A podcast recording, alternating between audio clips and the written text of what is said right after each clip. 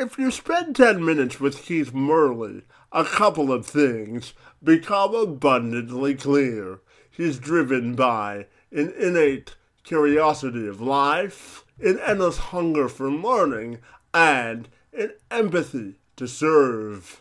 For nearly two decades now, he's successfully completed progressively larger strategic initiatives and technology projects across diverse industries and globally extended teams. These days, Keith serves as the CEO of Moppin, a strategic technology consulting firm, and the founder of the Center for Good, a global philanthropic organization. He joined me this week to discuss business diversity, inclusion, the role technology plays in forming a correlation between the two, and how developing an inclusive work culture can act as a strategic business advantage for your organization. I'm Kevin McShane. Let's have this conversation.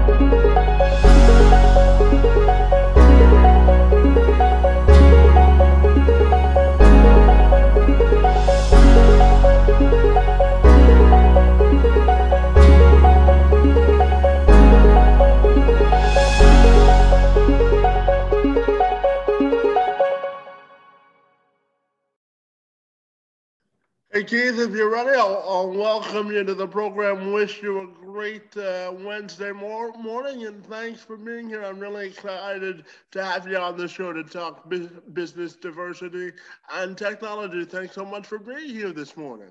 Yeah, thanks, Kevin. Should be should be fun. Hopefully, we get something out of it. So, Keith, I'm, I'm curious to uh, uh, start you off by asking you about the, the Center for uh, good, good that you established, which is sort of a, a global community and trying to est- establish uh, business diversity and kindness through the effort. So I'm wondering if you could uh, start by discussing the, that and sort of the, the merits behind that as well. Yeah, one of the driving forces for me starting the Center for Good, and it had been percolating in my mind for probably over a year. And really, the premise behind it, and through my experience in my life, I found that when you support people, genuinely support people on the personal side, on the business side, it's amazing what what you can become, what you can get out of it. And I think in the early days of social media, people were looking for that additional connection. And when we're talking about support, really what the Center for Good focuses on is not just financial support or not just mental and emotional support. It's really it's really across the spectrum. And one, one of the, the the simplest analogies I've, I've given to people is if we've ever been in the situation where we have say say in this case we have a fantastic interview we have a fantastic experience in our day if the first person that we tell about it kind of gives us this shrug of indifference or they're not that excited about it, what tends to happen is we start rethinking that maybe it wasn't that amazing. Maybe I wasn't that good. Um, maybe, maybe I really, it's not that important. And it, it can deflate versus if you talk to somebody and they're really excited, but in a genuine way, and they start encouraging you, and you start feeding off of each other. It's, I mean, it does it does wonders, um, and, that's really where the center, the, the genesis of the Center for Good was creating this atmosphere that and what's so unique about it is it tackles it in so many different ways. So it's not just the social media component. It's not just us talking about our personal lives.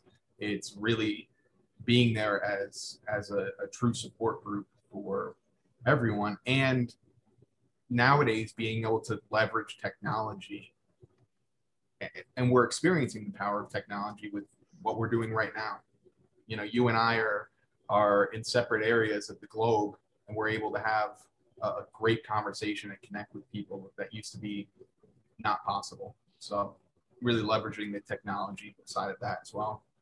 Yeah and you talk about leveraging technology. I'm wondering uh, your thoughts on the advancements of technology and how it's made our work life uh, and personal life more efficient. You had mentioned uh, in your previous answer how it helps us connect with people miles away. And I, am also curious to get your thoughts on how how it's helped from a business technology and uh, specifically an education uh, standpoint as well, with so many kids uh, now learning from home. Yeah, that's a great question. And what we're seeing with technology nowadays is regular people the users really getting in the driver's seat of technology. When I first started off in IT, it was very much the IT people or IT department told you what tools you have for your job and you have to make it work. And now what we're seeing is people, and in this coronavirus pandemic, it, it's it's people defining their need and saying, okay, what can technology do for me? I need technology to do X, Y, Z. How do we do that?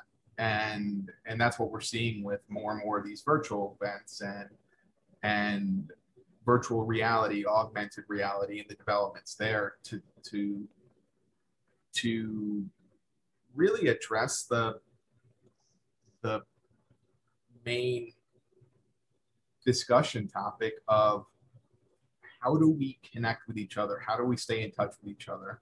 And if that's during a pandemic, if that's just because we're dealing with with colleagues around the world, there there's been a a resounding unified voice of we want to be connected with each other and just being in the office or just being in proximity to each other is is not going to be enough moving forward. So I like I like that technology is complementing our social and human interactions. And and I've been a big big proponent of that technology it is an enhancer. it's not it's not a replacement.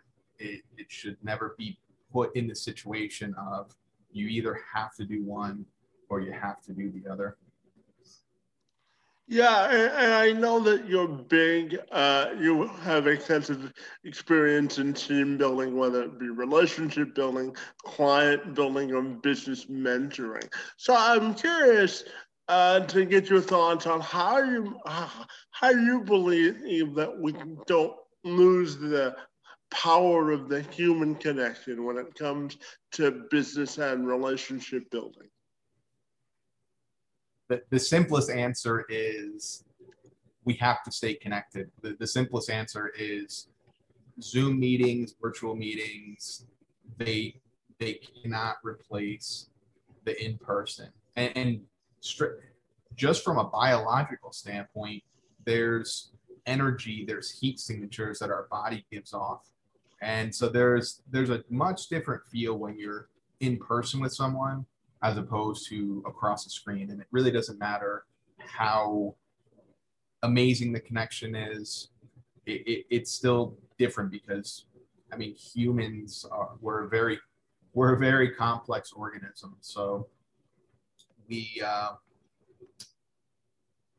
th- there's huge value in this piece, and again, using it to to complement our in-person engagement and one of one of the challenges that we're seeing is and we've seen we've seen so many times with technology is you start learning the the challenges that come with a certain widespread adoption. So if we talk about social media, there's this surge of uh, you know sometimes depression and trying to keep up with everyone because of what you see on on uh, on the social media channels. And when we're too heavy on virtual engagements we start missing that piece that sometimes we can't put our, our finger on.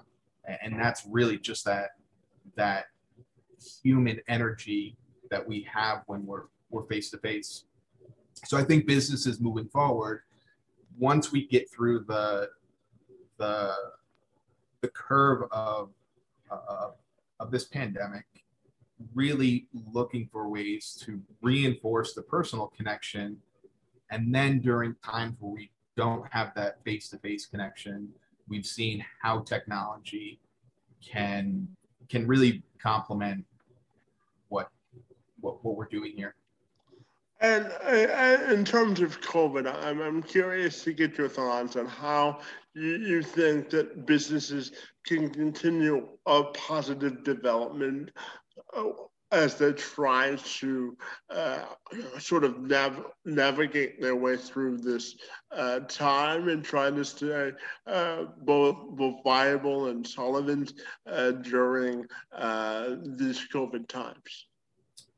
One of the things that I feel that they need to do is spend a lot of time in discussion, both with the leadership team and also with team members and, and employees, because one of the inadvertent syndromes to being remote and working from home is without realizing it, you can start feeling like an island. And sometimes you you don't see it right off the bat, but it's that slow growing process where you, you start feeling disconnected and and your work begins suffering your mental health be- begins suffering you think that maybe you need a change and we can't we can't underestimate the fact that none of us have the silver bullet answer for this pandemic situation or being disconnected. And i think having those regular conversations maybe automating some of it through surveys and we've had good success with that in the past of just getting getting that collective feedback looking for ways to change and really following that process full circle. See how it's doing make some changes and adapting because the reality is if people feel that they're listened to if their feedback is taken into consideration they'll keep talking. They'll keep telling you what's what's working what's not working. And the worst case to be in from a team standpoint is to lose the confidence of your employees, your staff, that they stop saying anything because they don't feel that that changes will be brought about and they become apathetic to whatever's going on. That's that's not that's not a good situation to be in. Absolutely, and and as you know, I'm a huge champion of inclusion and diversity for individuals with disabilities. So I'm wondering if we can talk for a second about inclusion and diversity as it relates to our uh, special needs community and the opportunities that the advancement of technology has opened up not only for that segment of our population, but also uh, infusing uh, them into the workforce in terms of uh, building uh, business and strategic advantages for businesses by hiring people with disabilities as well. Yeah, I think it's a great point. And one of my closest cousins has had a significant mental disability that she was born with.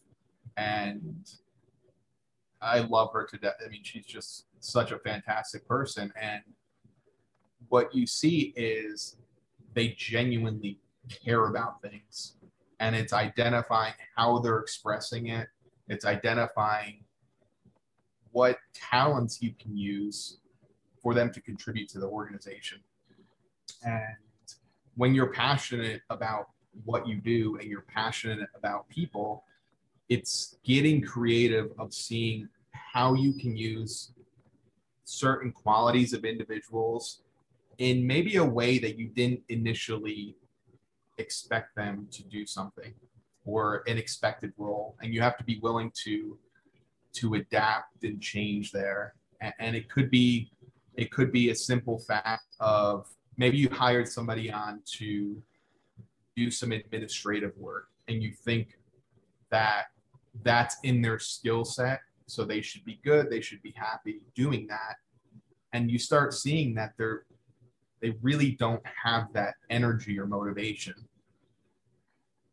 So it's a matter of rethinking the strategy and saying you know what maybe maybe we'll have them participate in some of our project activities. Maybe we'll have them participate in some of our marketing activities. Maybe we'll have them work on some of our logistics. And and you really you can't you can't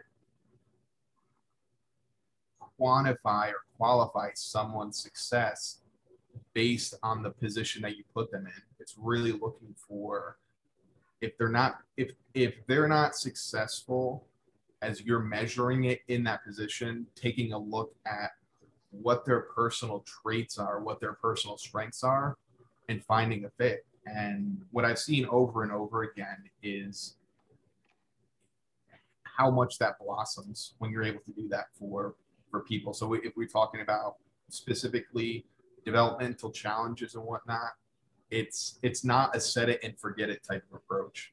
It's working with them, adjusting, because again, once you find that sweet spot, it's amazing how much how much you can thrive in those situations. Absolutely, and I always say that uh, diversity is the, uh, what breeds success for every aspect of our uh, societal life, and that's certainly true for uh, people with disabilities. And I'm uh, speaking from personal experience. If you help them find their sort of niche in the world, you also open up things like uh, per- personal self confidence and, and self esteem. So I, I think the points you made there are important. And my next question leads into your personal uh, satisfaction in terms of the contributions you've made in the field of business development and, technology. I'm wondering if you had to encapsulate your uh, contributions into one word or one sentence, what would that be and why? People.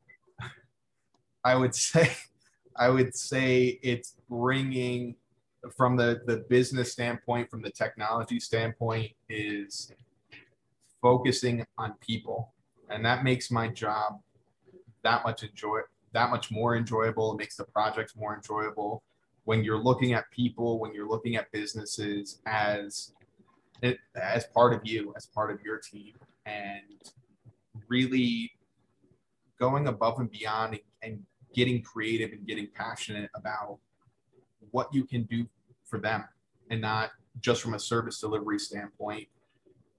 And luckily, I started off my IT career not as a consultant, but as an employee of a company so I have a lot of experience just in in that intangible of working with a company, of being a part of growth and struggle and and all of that having having that in the back of my mind. And that's one of the things that we're building here in the Maven culture.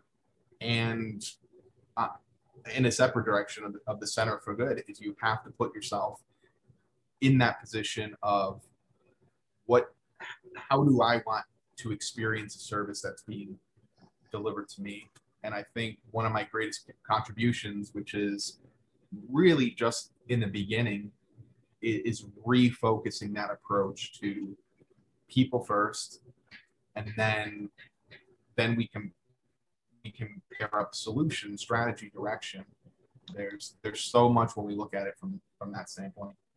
And Keith, I'm curious to know if there's a, a motto or a philosophy that you live your life, both in business and personal by? Is there a saying or, or, or a sentiment that you sort of adopt as your rallying cry for business and personal success? It's interesting. On my desk, you can't see it here, but I have a quote from Steve Jobs, and it says, The ones who are crazy enough to think they can change the world are the ones that do. And that's always resonated with me that sometimes people think we're crazy about an approach that we're taking, be it personal, be it business. But it takes that quote unquote crazy approach to really affect change. And and I like to use that in in many different parts of my life and, and throughout my life where it comes to getting essentially crazy about this life that we want. And with that craziness comes the innovation. And I've really, really maintained that nothing is crazy. If, if people say that you can't do a certain thing, what what basis do they have to say that? And really reinforcing that.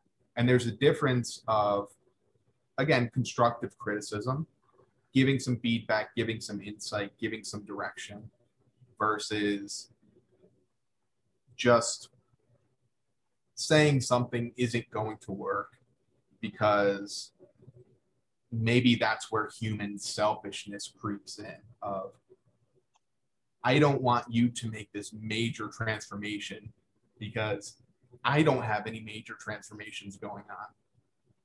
And we have to, we have to get we have to get past that. And any setbacks that I've had in life and there's been a lot of setbacks I can always draw a clear line from to the successes.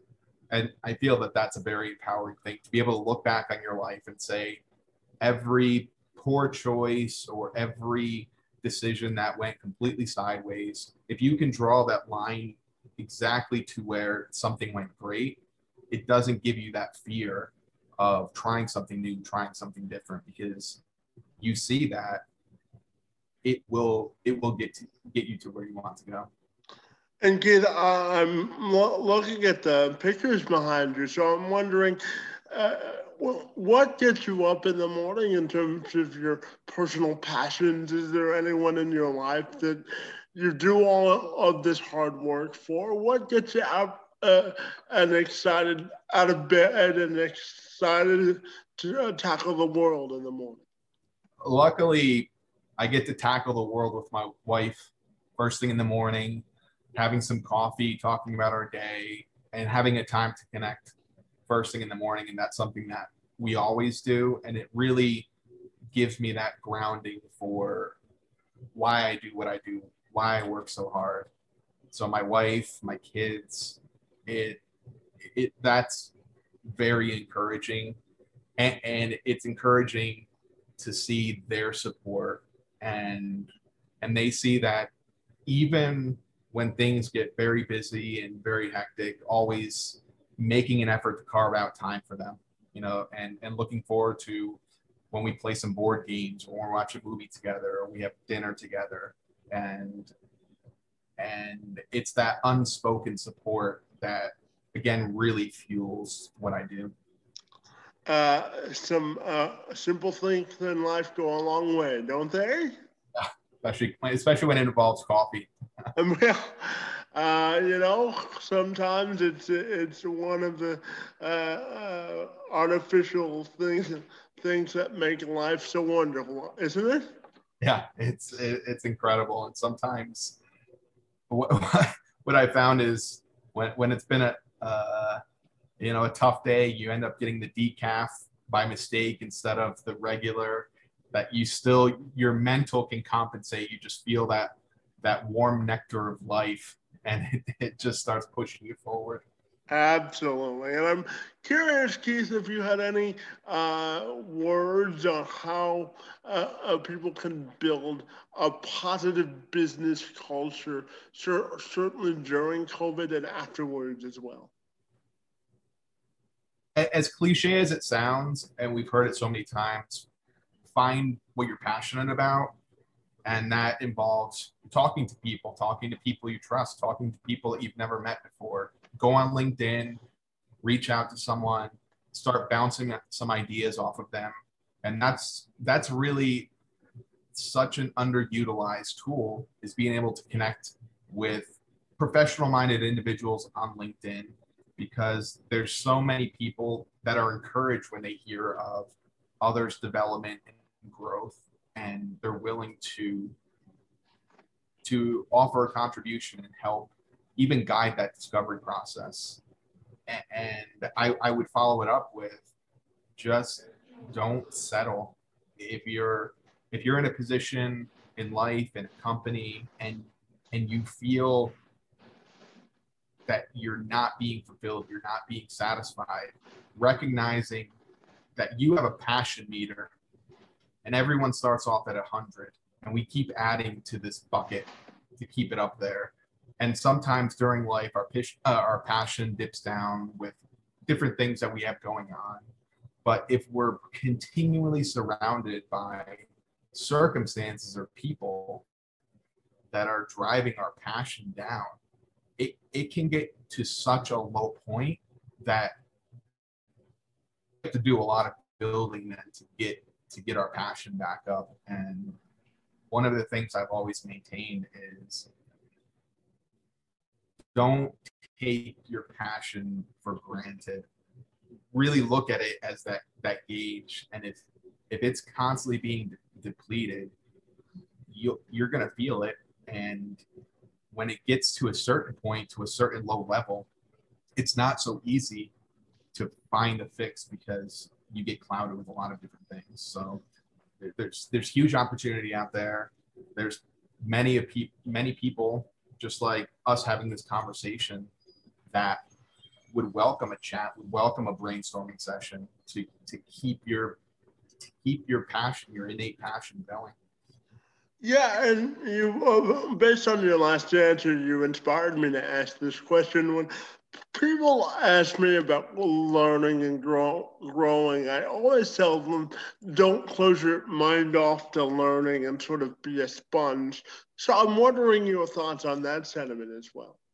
Oh, with, without a doubt. And from reading to watching motivational TED Talks or other podcasts, uh, I find it invaluable to, to to constantly learn, constantly listen. When I'm getting ready in the morning, I always have a podcast playing in the background because I think it's very enjoyable to just listen to other people and what they're doing and their successes and things that they've experienced. And it's amazing. And I'm sure it's happened to you where you've heard the same thing a hundred times over and over again but somebody says it in just such a way that resonates with you so clearly and it's that light bulb that goes off and all of a sudden you have this this newfound energy and direction and things just just came clear but without committing yourself to that ongoing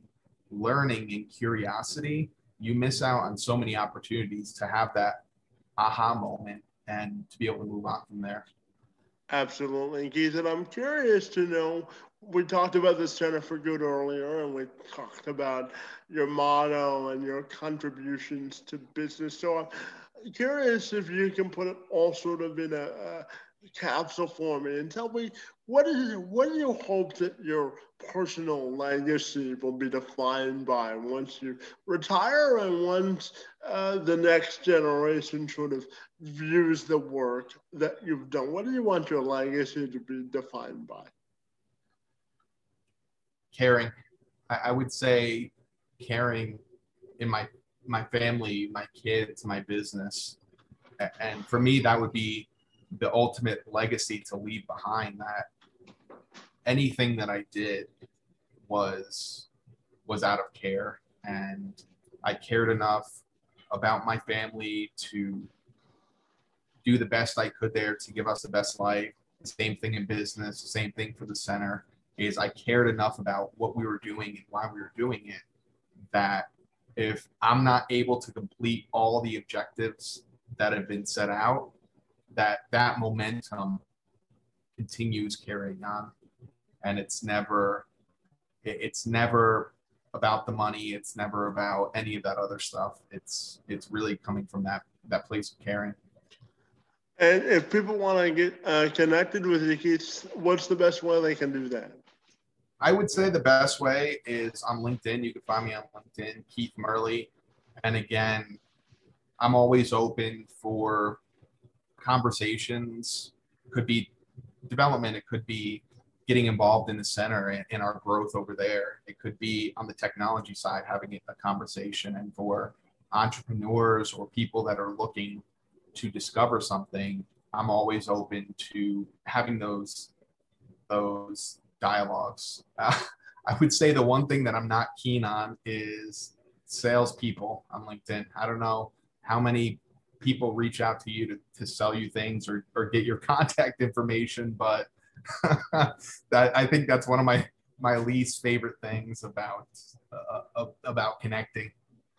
Yeah, it's almost as bad as people uh, leaving the uh, lid off the tube with a toothpaste case. It's oh, yeah, uh, it's one of my pet peeves as well. But I really want to thank you for an engaging and revealing conversation about business diversity, inclusion, and technology. Really enjoyed our conversation. Want to thank you for your uh, time, your insights, and perspectives. It's most appreciated.